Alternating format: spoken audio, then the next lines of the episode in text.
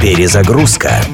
Музыкальное путешествие через время и пространство в авторском проекте Дениса Иконникова. Перезагрузка. В тысяча девятьсот восемьдесят девятом году компания PepsiCo подписала контракт на пять миллионов долларов с Мадонной, купив ее новую песню, которая даже еще не была выпущена, для рекламы своей газировки. Полуминутный рекламный ролик вышел в свет, и руководство PepsiCo испытало блаженство. По приблизительным подсчетам, ролик посмотрело двести пятьдесят миллионов людей. Само собой, песня после такой раскрутки тоже никак не могла занять в чартах место ниже первого. Самое интересное случилось потом. Мадонна выпустила официальный клип на песню, и он вовсе не был продолжением невинного и милого рекламного ролика, на что рассчитывали производители газировки. У клипа был злободневный антироссийский сюжет, а видеоряд изобиловал сомнительным использованием католических символов, вроде стигматов и горящих крестов. Руководство PepsiCo в ужасе расторгло контракт, но так как это было сделано по его собственной инициативе, пять миллионов Мадонна оставила себе. Мадонна, Like a Prayer, словно молитва. Та самая песня и пример того, как можно показать, что творчество для тебя важнее денег, попутно заработав на этом пять миллионов.